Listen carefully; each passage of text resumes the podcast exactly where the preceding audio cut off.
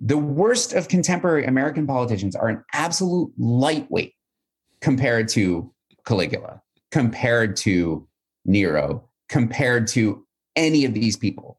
If you think American politics is bad now, man, you don't know what Rome was like then.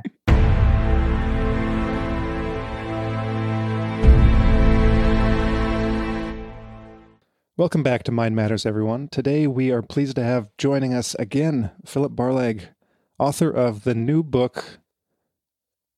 Get that on screen there Evil Roman Emperors The Shocking History of Ancient Rome's Most Wicked Rulers from Caligula to Nero and more. This just came out just a couple weeks ago. Is that right, Phillip? That's right. June 15th or 16th was the final official publication date. So, it moved about 15 times. It went from May 1st to May 15th, back to May 1st to June 1st to June 15th to June 16th. It's like the peripatetic launch date. So I couldn't actually at this point, I'm not even sure the exact date that it came out. All I know is it's out and I'm really happy to be here. Great. Well, we had you on just uh, a couple months ago to talk about a book that you'd written several years ago um, called the, the Leadership Genius of Julius Caesar. And so, and after that, you'd you'd written a book that you that you let us know let us know about last time. Um, what what was the other book called? It's like the history of Rome in twelve places or something like that. Yeah, in twelve buildings. That, twelve that's, buildings. That's right. And then, so this is your third book on Rome, and I guess my first question um, is, how did this one grow out of like your previous books and your previous interest? What uh, what was the impetus for this book and this theme in particular? You know, it, it's in a lot of ways, this was the book that I had actually wanted to write all along. So, you know, the last time you you were kind enough to have me on, I shared and I'll share again that I'm not a historian. I'm I'm an amateur. I uh, I do I read and write about history in my spare time because I enjoy it, and I particularly am fascinated by uh, Roman society, Roman history, and uh, I decided I wanted to try my my my hand at writing, and I wrote the first book um, and largely a leadership book because that's what it took to get a book published. Uh, a publisher who knows, I don't, no one knows me. I'm I'm this independent, non-historian, non-expert. Nobody in the publishing world. All of those conditions are still true on my third book. Uh, and so, in order to get published, um, they had to go towards a genre that would have a wider audience, which was leadership. So the challenge was how do you translate ancient Rome into modern leadership? And I'm actually delighted with the result, and I love the book, and I and I hope people like it too.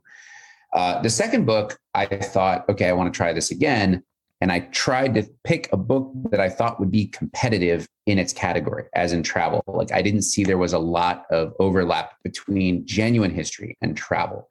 And um, I remember being in Rome for the very first time and asking someone why the Colosseum was called the Colosseum.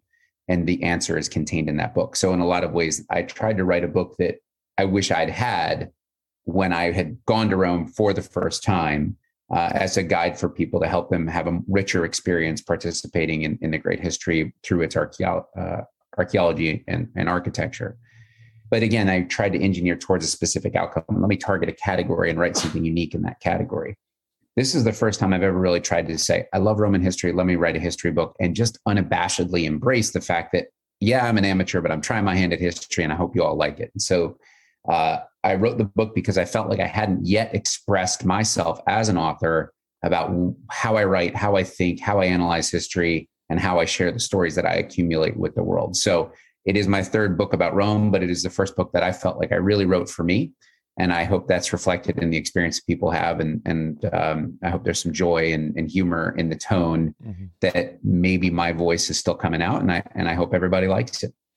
Yeah, it is. It is very entertaining. There are some uh, good jokes. I was reading some of the reviews on. I can't remember if it was Goodreads or Amazon, and there were a few people that said that they listened to the audiobook and they said they, they, because there's no pictures in an audiobook obviously. So they said well the, the, pictures must be hilarious because the descriptions are are very funny because there's there are some good captions to the to the pictures of like the busts of a lot of these emperors or leaders. Well that's one of the uh, that's one thing i wanted to say about the book. It's pretty much you get like a um, almost like an overview of the entire history of rome through these um, uh, high points or low points. So high points of evil, but low points in humanity. Um, from right. so from the beginning, from from the from the mythological beginnings, the legendary beginnings of Romulus and Remus, all the way to the to the fall of the Western right. Empire. Um, so, how did you go about? How did you go about um, finding the, the the individual accounts? Like did you did you start out with a with a long list and just eliminate them? Or were these just the the ones that kind of just uh, just came to mind for these particular uh, individuals and groups? Well i think it's a little bit of both. Um, I, I i'm glad that you highlighted the portion about the book being um, a, a, history sort of from the founding to the collapse of the western empire. You know, one of the things i hope people really like about this is that hiding inside this book is intended to be a single volume history of Rome from its founding to its collapse, at least in the Western Empire, uh, which spans a you know 12, 1300 year period. I will also confess with you, and this is, you know, as you guys know, get to know me even better now, you'll know I'm, I'm like these long-winded, rambling answers to seemingly simple questions. So bear with me because I promise I'll, I'll get there. I hate the title of the book, or I should say, I hated the title of the book, uh, and the publisher is the one that that kind of pushed for this to be the title. I had wanted to call the book Murderers, Tyrants, and Lunatics because I thought that was much more descriptive to who these people were. And as a uh, as a non-professional historian or an aspiring professional historian, there's a inaccuracy in the very title, which is that not all the people covered in this book are emperors. Right? In Roman history, you have the monarchy, you have the Senate, you have the empire, you have the dominate, are sort of the four big epochal cycles of Roman history. And not everyone contained therein is actually an emperor. And so I needed to have my publisher kind of tell me to stop being such a nerd about technical language and be descriptive about what this book really covers, which is just truly the worst of the worst from, from Rome. Mm-hmm. Some of the people are just intrinsically obvious. Nero and Caligula. The reason their names are in the subtitle because it's a signal to those that know those people. Hey, you're going to learn something about folks you you, you know you you may be familiar with. However, uh, I in my review of Roman history have gotten to know some of the lesser known but equally genuinely awful people whose stories deserve to be told. And what I found uh, as I dug a little bit deeper is that the ones that people know the best are not necessarily the worst. So if you think Caligula is the worst, read on. My argument in the book is that he's not. I won't tell you where he where he falls on the uh, on the countdown from ten to one, but he's uh, he's not number one. He's not the worst. And I think is a pretty compelling case that there's uh, quite a few other people who at least rival, if not exceed him in terms of their awfulness. And those are stories that need to be told as well. So I I think there's um, a really long and distinguished list or, or, or ignoble list of people that would contend for consideration in a book like this but i think i'm pretty happy with where we landed and mm-hmm. you know to be very very precise i did feel like it was necessary to even out the chronology so that you had not a thousand year gap between you know person a and person b we needed to find people from within roman history that would smooth out the narrative and, and really have a nice timeline so that you're not just having giant gaps because mm-hmm. part of what we're trying to accomplish with the book is to tell the story of what Roman society was. And if you're having to start from scratch in a completely different time period with a completely different ruler in a completely different system of government, too much time gets lost in that background. So we're just trying to keep things constant, smooth out the narrative, and uh, and have some fun along the way. Mm-hmm. Well, it is fun. Um, one of the things that I that I appreciated about appreciated about the book is well, first of all, like I mentioned, you it's an overview of of all of you know the whole history of Rome, and it begins in the the legends and the and the myths. And the point you make mm-hmm. right at the, right at the beginning is that, um, like historians nowadays acknowledge that probably things didn't happen like the Roman history the Roman the Romans themselves believe that they happened like the with the founding of Rome with Romulus and Remus and the story like that. There's some legendary and mythic undercurrents and probably probably a lot of those stories are just pure myth. But the point you make is that it's still important to know to know those stories and to pre- present them because those were the stories that Romans themselves told themselves. That was mm-hmm. their self perception. So the, the the the story of the founding of of Rome and the essentially the the the fratricide and the and then you know later on the the regicide and like the, the, there is murder and betrayal kind of built in right into the founding myths. And then as you as you show in the book this proceeds over the over the the millennia through through the whole history of Rome.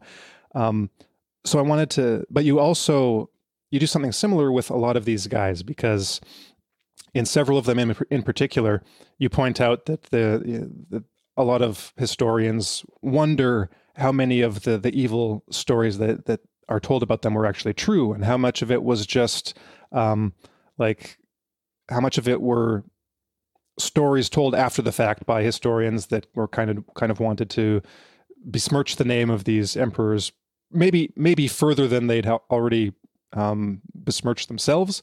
Um, I just wanted to know how you kind of how you dealt with that, how you think how you think that question enters into it I'll give one example because uh, because we mentioned him already. I believe it's Caligula. Caligula was Caligula was one where there's several stories and several accounts of why he was the way he was, and there's one account that he that he had this illness, and beforehand he seemed like a pretty good guy, a pretty decent guy with um, some some interesting and kind of like progressive policies for for reform, and then he had this illness and came out and was just kind of like batshit crazy.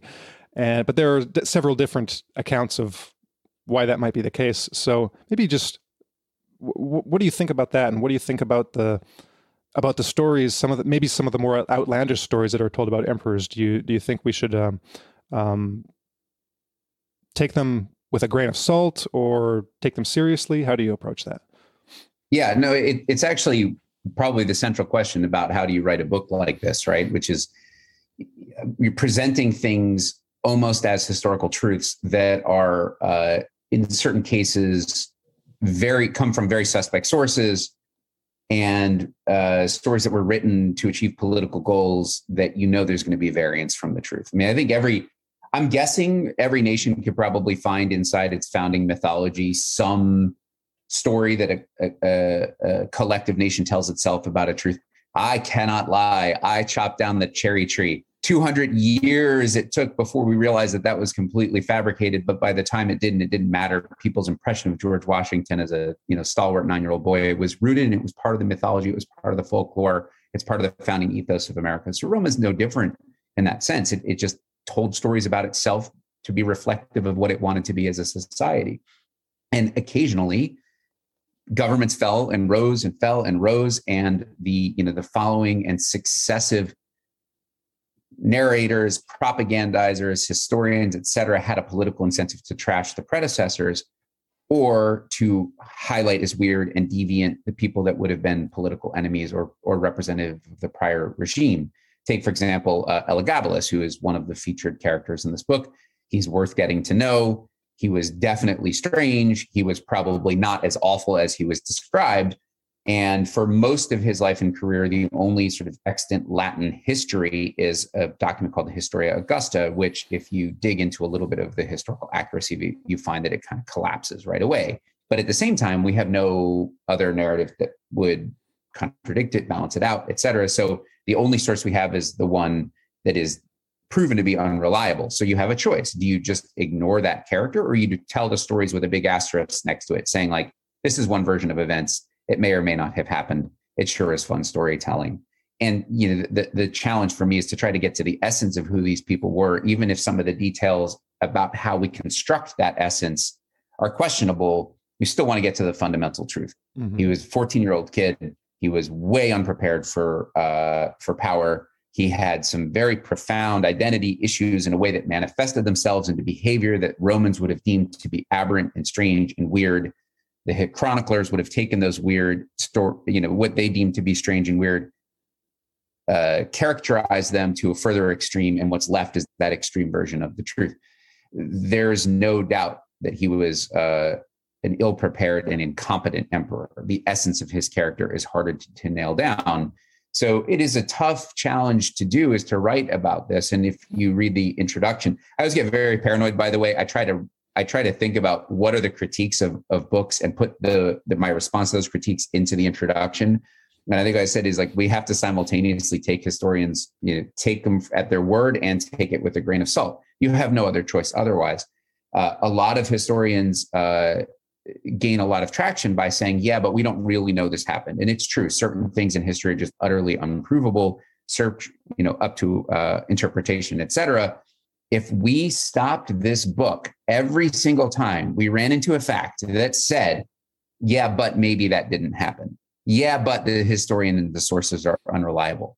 It would be dull and tedious and absolute crap, and no one would want to read it. And as like an independent guy trying to sell a book here and there, man, I, I can't do anything. so I gotta I gotta keep pushing as hard as I can. I don't want to stop the train. Uh, so the intention of the book is not to only qualify with academic rigor that which is knowable. Mm-hmm. For Roman history, that's an impossible task. So yes, absolutely hard. Have to take some of the sources with a grain of salt. Qualify in the very beginning, in the first few pages of the introduction, this is what it is. This is what you're dealing with. When you're dealing with Roman history, this is what you're dealing with. And even some of the more well-documented figures, Caesar, Augustus, etc. A lot of what has been accepted as conventional narrative is also ultimately unverifiable and unprovable. That doesn't mean we stop teaching it. Mm-hmm. If you stop teaching Roman history and only narrowed it down to that which is 100% knowable, it would be a very, very short curriculum. Mm-hmm. So it's it's a challenge with the sources, but but hopefully the result we we thread the needle a little bit and got through to the other side.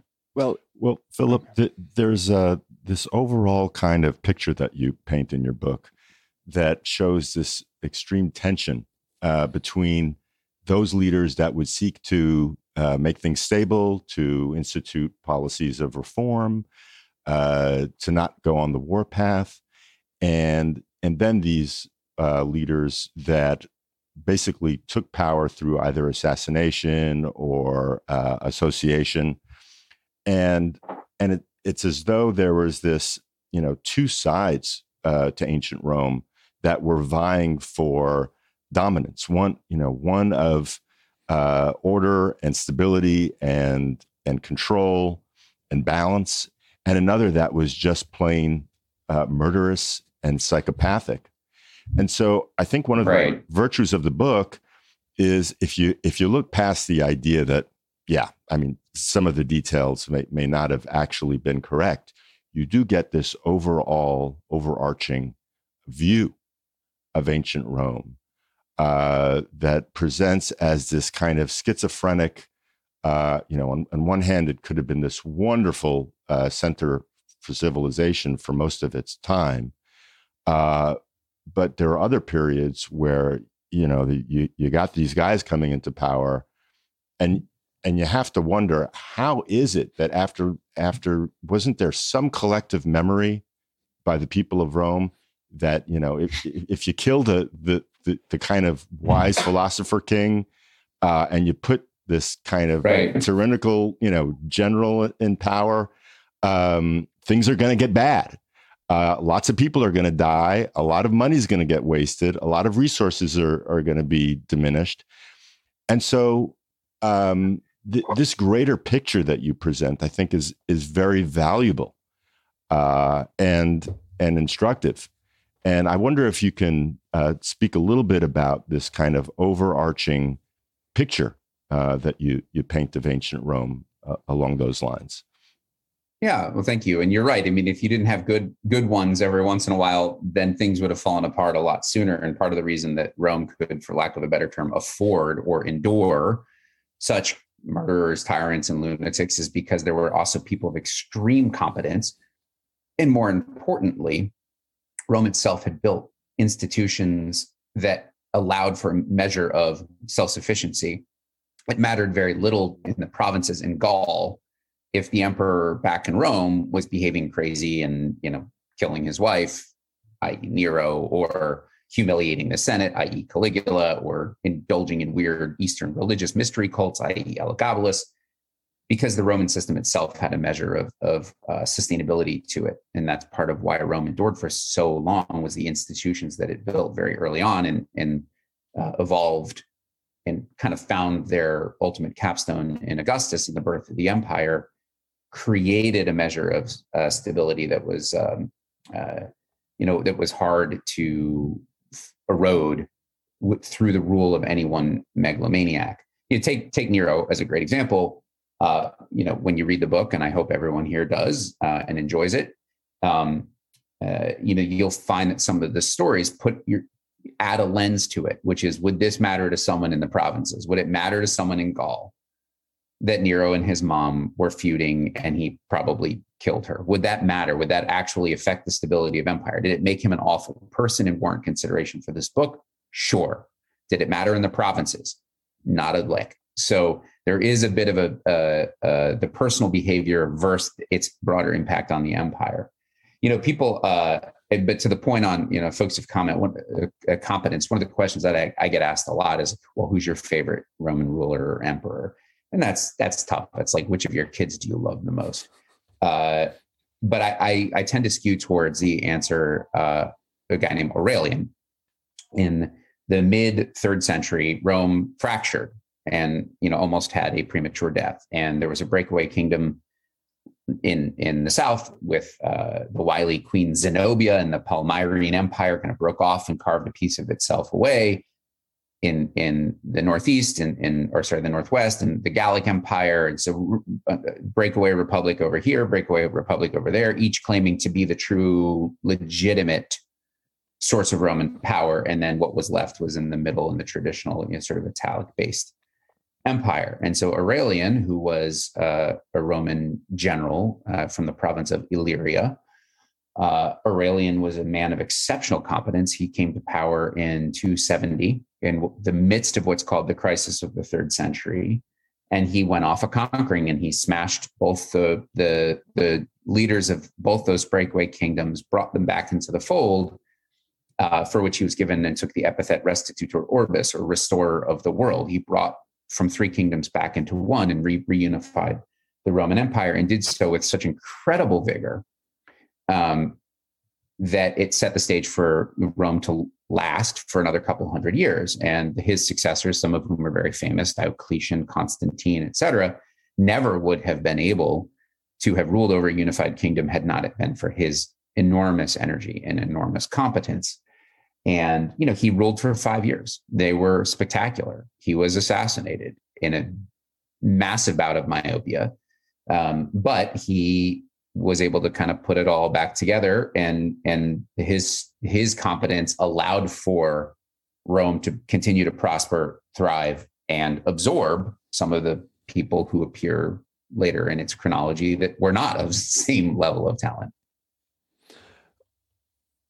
You mentioned the the institutions that Rome had, had created and how that led to a, a, a certain kind of system resiliency that uh, that you know Rome was able to, to survive because of those institutions and the a lot of the things that these that the worst of these guys were doing didn't really reach into the provinces.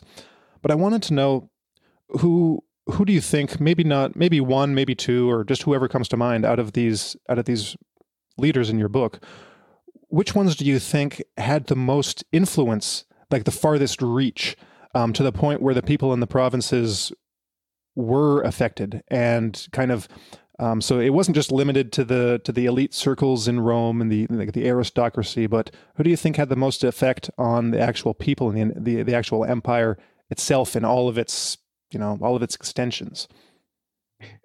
would it be fair to, re- to to also add as an addendum to the question like which emperors began to actually undermine the institutions themselves yeah, yeah. as opposed to just yeah chaos in the imperial system mm-hmm. i think the clear winner in that ignoble award ceremony here is maximinus thrax mm. uh, which by the way is such a cool name uh, and it just Thrax just meant Thracian. I have a, a, friend of mine who wrote me an email after having read the book that said, "I wish you'd written this 13 years ago. My son would have been named Max Thrax Roberts, uh, because how else? You know, why not take advantage of history?" Um, he was uh, he was a giant. He clearly had some sort of hormonal or glandular issues that let him grow very very big. His legendary stature is is in the book. Who knows how much of it is uh, embellishment, it's clear he was a giant. I mean, just huge. It's how he got the attention of the emperor, got into the imperial service as this peasant off in the hinterlands.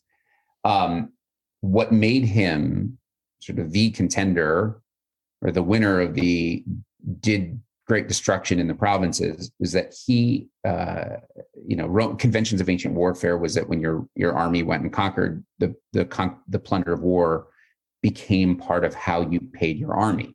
Go sack a Germanic village, seize its movable loot, distribute the spoils among your troop. Your troops are happy. The uh, the the armies become a cash raising engine to finance themselves. That has happened from time immemorial. In that way, Rome was no different.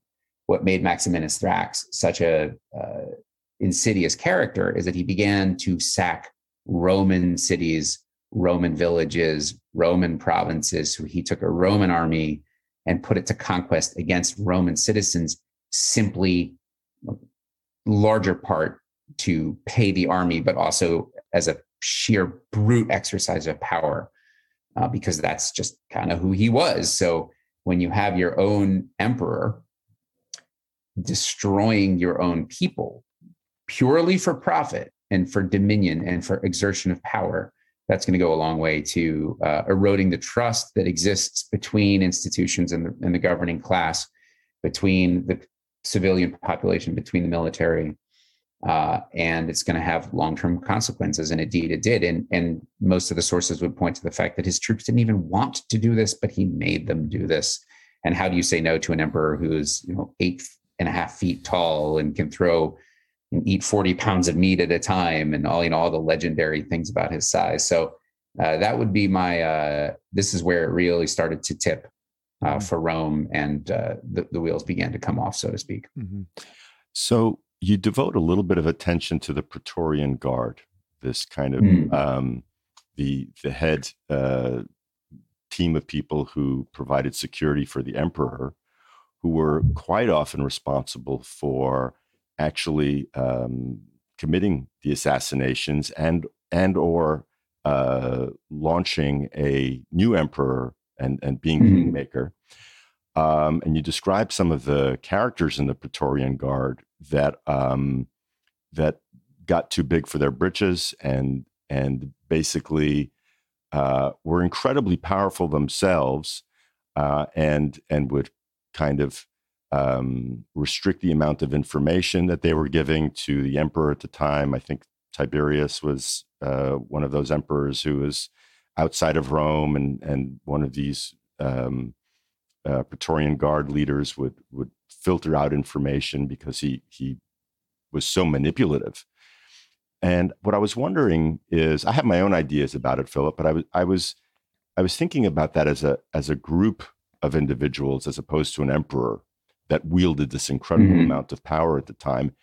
And so I was wondering if there is, in your mind, perhaps an analogous group uh, in contemporary history that you might think, you know, that's that's kind of like uh, the Praetorian Guard, what what what this agency or or that military has been doing here or there, or um, if you have any comments about that kind of um, that concentration of power among people who are not elected, but but have this kind of security right. detail.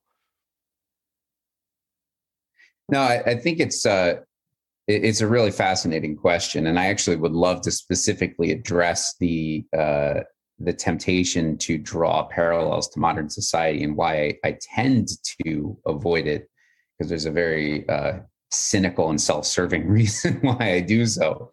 Mm-hmm. Um, I think that, but to give a very direct answer to the question, think that anytime you can see a, a cabal of people who uh, align their interests to put them in their power to put themselves before uh, the citizenry, you're going to find echoes of the Praetorian Guard. And think about uh, monopolies in the uh, pre uh, Sherman Antitrust Act era, who price control, gouge, manipulate and there's no other choice because they're the only show in town. You know, in fact, the, the monopoly on force is what allowed for the Praetorian Guard to be so uh, extractive, exploitative, violent, just degenerate. They were the only armed troops allowed inside the city of Rome.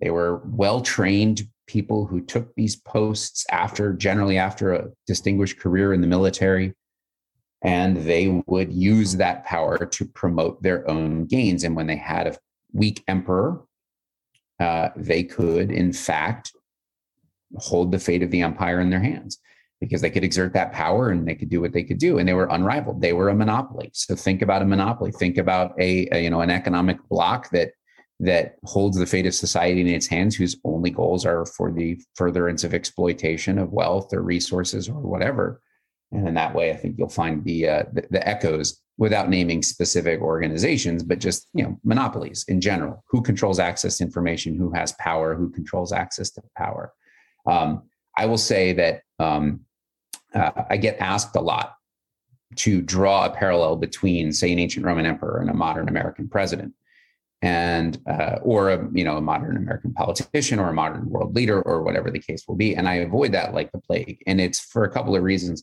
One, we're in this country in America here, we're so politically divisive that the moment I declare, you know, Caligula equals, uh, let's just say Trump or Nero equals Biden, whatever, just whatever. Half the p- people that might read this book are gone. They're just gone. And I can't afford to alienate half the audience. But it's worse than, it's more um, basic than that. The worst of contemporary American politicians are an absolute lightweight compared to Caligula, compared to Nero, compared to any of these people. If you think American politics is bad now, man, you don't know what Rome was like then. There is so much more at stake when the ruler has unquestioned authority, unquestioned power. When they snap their fingers and someone dies, or 10,000 people die, or 20,000 people die, there is no comparison. None. Are there seeds of megalomaniac personalities in a lot of world leaders? Absolutely. Do some world leaders now kill, violently exploit their people without the shadow of a doubt? Is there any contemporary American politician that would come in the top 50 of this list? None, zero, regardless of your political proclivities. Part of it is because America currently benefits from the same thing that propped Roman up, which is strong institutions. There are arguments to be made that those institutions are eroding or under attack.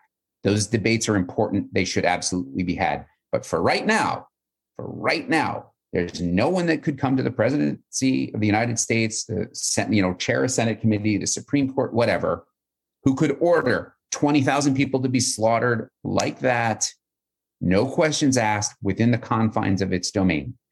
Yes, there are absolute questions about foreign imperialism, military adventures, the role of countries, our, you know, ours and others, intervening in the affairs of other people, those are also important questions. I'm simply talking contained within the walls of our own domestic system. Uh, so put a mm-hmm. parameter set around that. I don't want to talk about, you know, when when we go off to war and the motivations for them, et cetera. Just within the confines of the American political system, there's no one out there who would warrant consideration on a list like this because frankly the institutions serve as too much of a check on those types of impulses. Mm-hmm. That that, that makes sense. Does yeah. that work? that uh, I want to tie that into one of the first things we talked about today, which was the the the nature of the sources on these ancient Romans. So even if you go mm. the the the skeptical histori- historians route of saying, "Oh, I, we we can't know if that actually happened. We can't know if this actually happened," well, even then, the propaganda of Rome tells something about Roman society because right. you you couldn't you couldn't find um, a popular historian or let's on the on the par of these historians of these ancient historians of Rome who would say things about say American politicians say the particular things about American politicians that they said about like Elagabalus or or Commodus or Caracalla, right? You just mm. the fact that they were that these things were able to be said and presumably be ta- uh, be taken as plausible stories says something about what was that, what the kinds of things that actually went on in Roman society and how things actually worked. That this stuff could happen. That things like this did happen. That you, there were tons of assassinations. There were um, proscriptions and you know death lists and just you know outright slaughter and all over the place. Like these things. Um, so I guess what I'm trying to say is to say that. Um, to take the skeptical route isn't to say that none of this stuff ever happened and things were all rosy it's to it's it's really well maybe in this case this didn't actually happen but i mean it was a plausible story at the time and it was a plausible story to to to romans after the even immediately after the fact and that really doesn't com- compare to a lot of contemporary um, politics or trends or actual practices Right. Yeah. The, the aphorism that's been modified and warped so many times that I'll probably get it horribly wrong, but the essence of it is the truth, right? Never let the facts get in the way of the truth. There's a fundamental truth to the nature of Roman society. It was violent. Autocracy was uh, unchecked. The violent impulses of people that held absolute power, there was no control against those. And the results were devastating in a lot of different cases. And that said, some of the things that are not everything in this book is is so questioned historic, you know, in terms of its uh, historicity.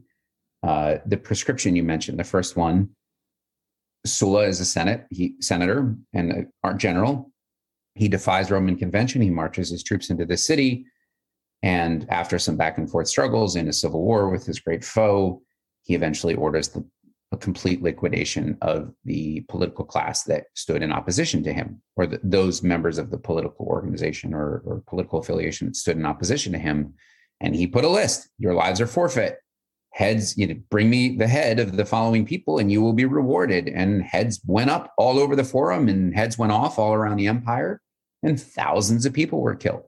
I have net yet found a, a source that said that probably didn't happen. I don't know about that.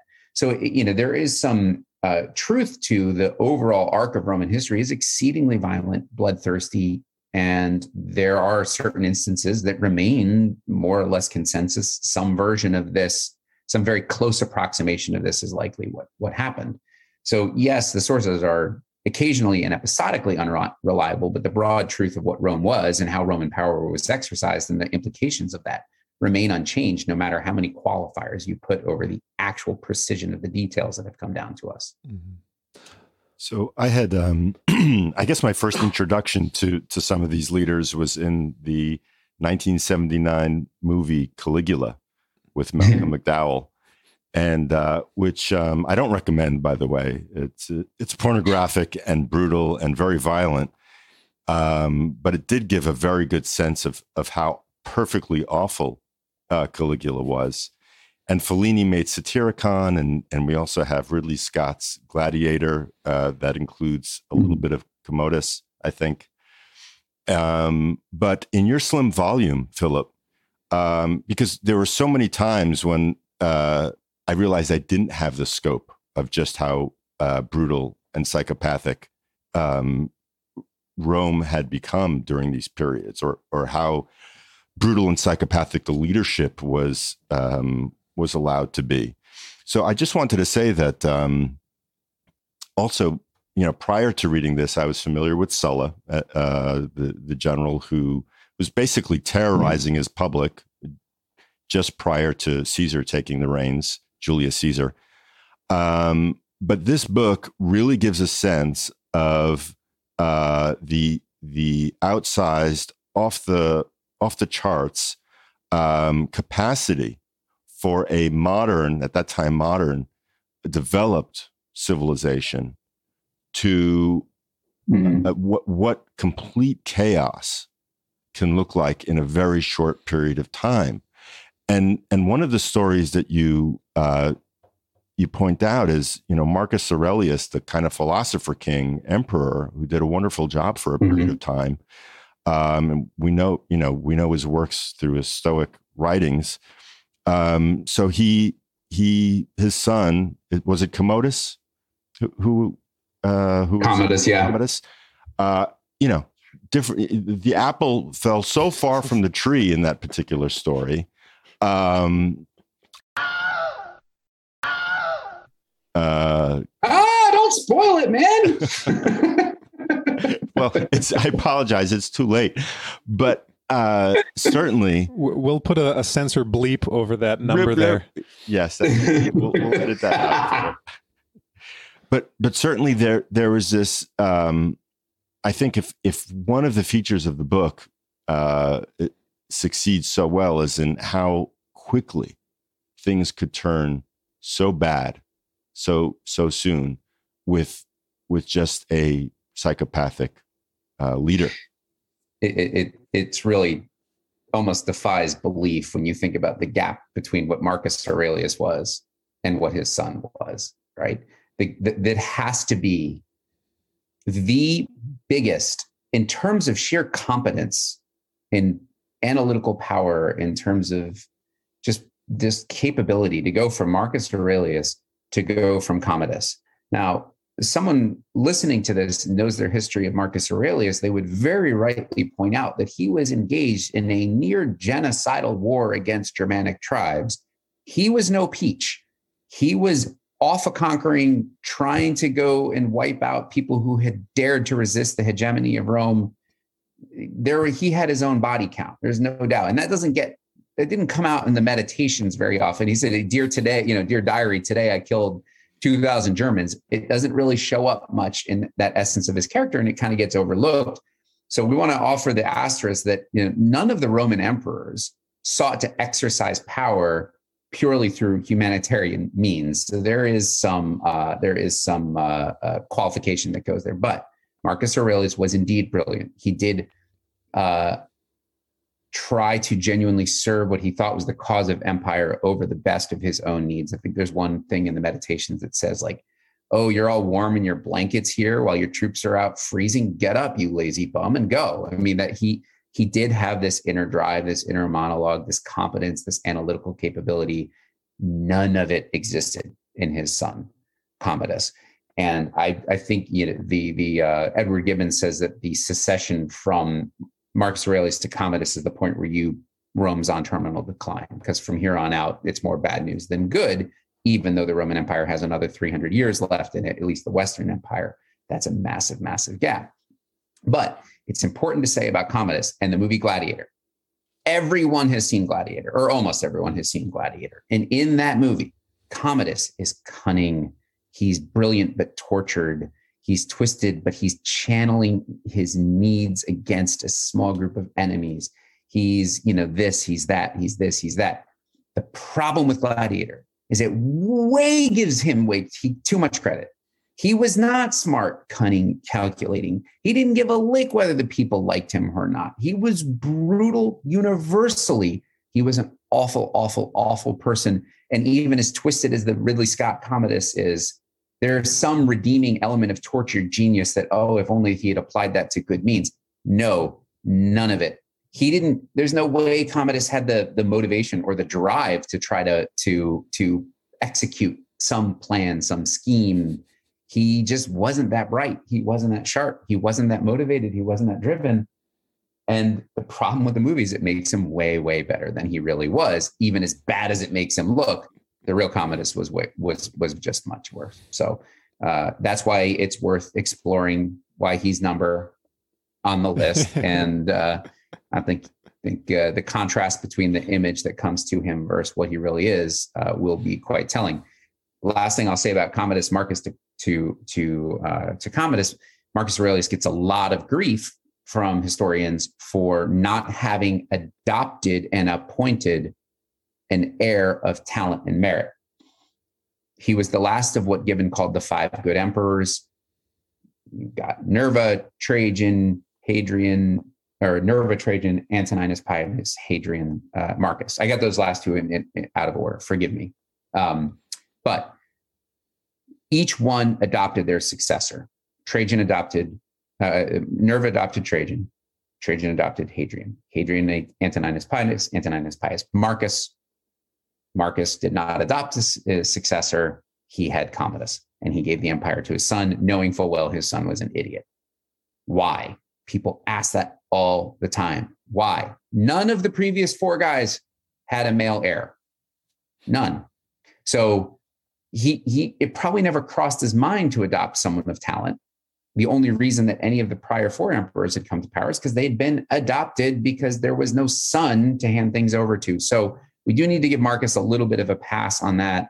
It would have been stranger for him to not give the empire over to his son uh, and to bypass him for a successor. And by the way, had he done that, it would have unla- unleashed a civil war, and there would have been even more bloodshed and turmoil. And he was probably hoping, put my lout, surround them by good, talented, smart people.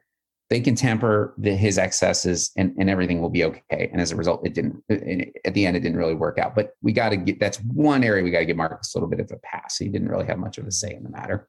Yeah. And it, most fathers or most parents, um, you know, aren't always the greatest at seeing the flaws in their children, especially when they don't know how they're going to turn turn out, right? Because um, sometimes right. you, you can't you can't you can't always tell that your child is a complete monster, and even if they were, it's hard to admit that.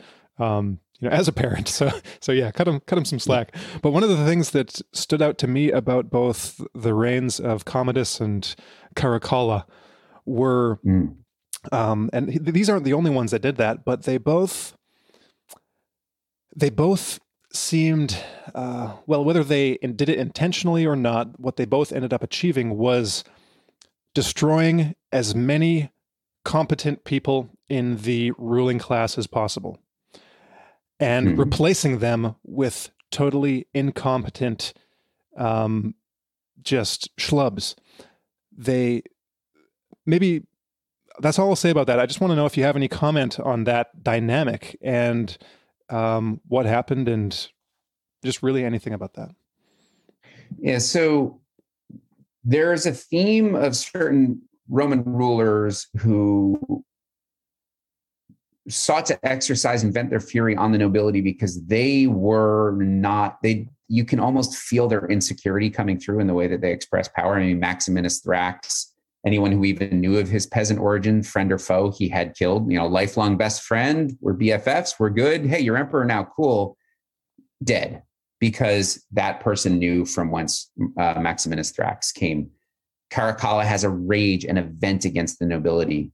Caligula has a rage against the nobility. Caligula came from absolutely impeccable imperial pedigree, but he hated the nobility. He hated the farce of the pretense of deference to power, and he just called the bluff of all the sycophants and then you know he took their dignity and then he took their lives but you that is absolutely a pattern and you know to, to the question asked earlier about do you see modern echoes i think we can all see in bad leadership people who manifest the worst of their leadership by as an expression of their insecurity the, these are all people who were born grew up nurtured cared for ruled died. They were people, they were human beings, they were full of psychological flaws and craziness. And they had people that loved them and they had people that hated them. And they were all human beings who walked the earth and then don't anymore. There's no doubt that any one of these people actually existed. Each is a confirmed historical figure. There's no argument that any of these people, well, except for Romulus, are wholly mythologized. Uh, but you know, they were part of being human is to have insecurity. And when you have insecurity on one hand and unlimited power on the other, bad things are going to happen.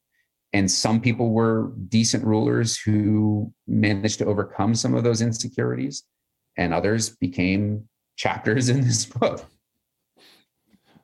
Well, that was um, that was one thing that I really liked about your book. Uh, I mean, I'm only uh, five chapters in, so there, I've still got a ways to go.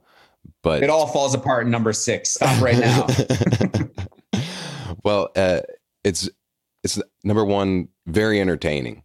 Um, it's I hate to say like delightful, um, because of the subject matter, but delightful. but nevertheless, uh, it, it's entertaining and delightful and a, a very ple- pleasant read. Um, and one of the things that you uh, I think do a good job of is like you were just saying, uh, you're able to give these characters depth. These you know these historical characters, as horrible as some of them are and were, they they still have. Well, I mean, I haven't read all of them, and it sounds like some of them don't very don't have a very deep character.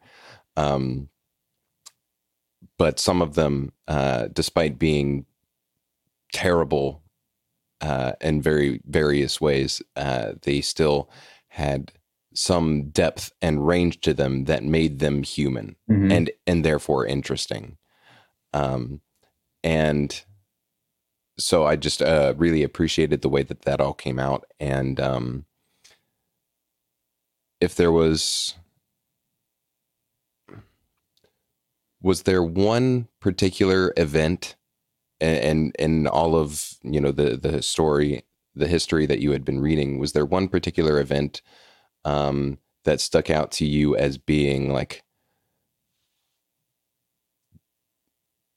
mm, the most shocking i guess you could say? Because there was there was one part where you were talking about uh, a pig of fina or i can't remember her name or how it's spelled um, the younger who agrippina the younger. Yes.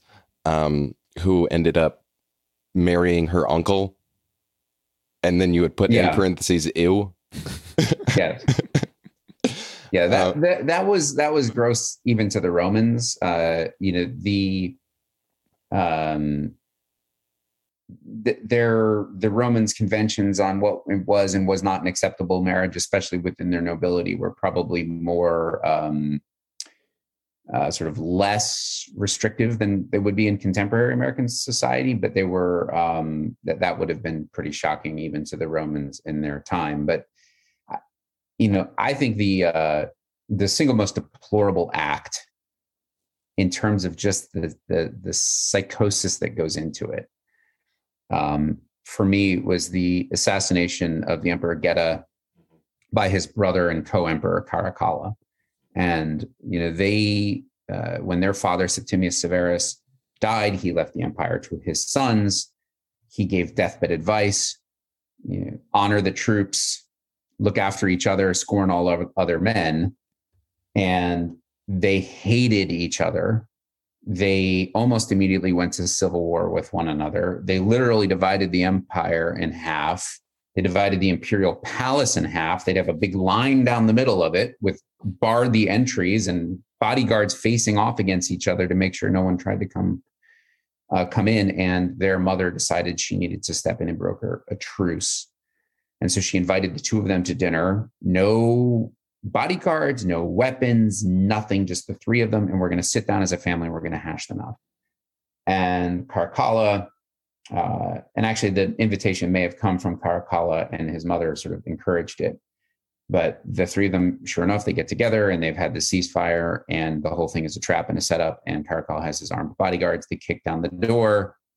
They uh, murder Geta, and in the arms of their mother, Julia Domna, who is shielding her son, one son from the other. And uh, she gets injured in the process too. So imagine holding your child and having them murdered on the orders of your other child while they watch glibly. And there's some incredible acts of savagery. And there's, I don't want to create moral equivalency. Caracalla later ordered the simultaneous execution of 20,000 Alexandrian citizens.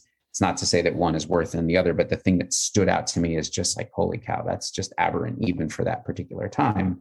But what it made it particularly insidious is that Caracalla then forbade his mother from expressing any mourning in public. And she had to look joyful because one son, Caracalla justified this as he's unveiled the plot. He has said, My brother's trying to assassinate me, and I got him before he got me. And I've liberated Rome from this evil tyrant, and you should all be happy. You too, mom. And if I see you looking sad in public, I will have you killed too. And so that forced under the point of a gun to force her you know point, point of a spear or a knife to have your own mother express joy at the murder of her son whom she held in her arms as he bled to death. That was the one thing that that really just it still hits me as a parent you know as as a son. It just it, you know it's pretty pretty brutal. And it, it a lot of the um uh, Roman Forum is dominated by the Arch of Septimius Severus, which he built to, to commemorate his military conquests. He had the portraits of his sons inscribed upon it, and Caracalla uh, issued an edict that one one son, Geta, his brother, would be wiped from the memory. So coins of Geta are scratched off.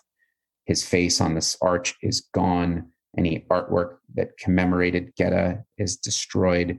So not only did he kill his brother, he did it in the arms of their mother. He demanded that everyone express joy, and then he sought to wipe his brother's memory from the face of the earth. And he's that's not even number one. I will not, that's not a spoiler. Caracalla is not even one. So if you think that's bad, it actually does get worse. Uh, well, gentlemen, yep. I have to go. It is 1030. I'm greatly enjoying the conversation. I'd be delighted to pick it up again later or kind of whatever your, your needs are here. You're incredibly grateful giving me this audience and I appreciate it very much. So I'll leave it to you to tell me what would be best, either just to have an awkward, rushed goodbye, or to pick it up at uh, a little bit later. Well, let's let's do an awkward, rushed goodbye for now, and then um, if we change our minds, we can uh, we can let you know. All right. So okay. Well. Okay. Thanks everyone. Or thank thanks. you all. And yeah, thank you all for watching, for listening. Please buy the book. Please give it a good review. I want to say someone on Goodreads wrote a review that said, This is great. I laughed. I had, I really enjoyed it. Great breezy style, three stars. Come on, man, help me out. Give me that five stars. If you really laughed, enjoyed it, found it breezy, don't be so damn pedantic. Don't be withholding, folks. Give me the reviews. Just kidding. Love you all. Thank you so much. I appreciate you. All right. Have Okay. a great day. Take care, Phillip. Bye bye. Bye bye.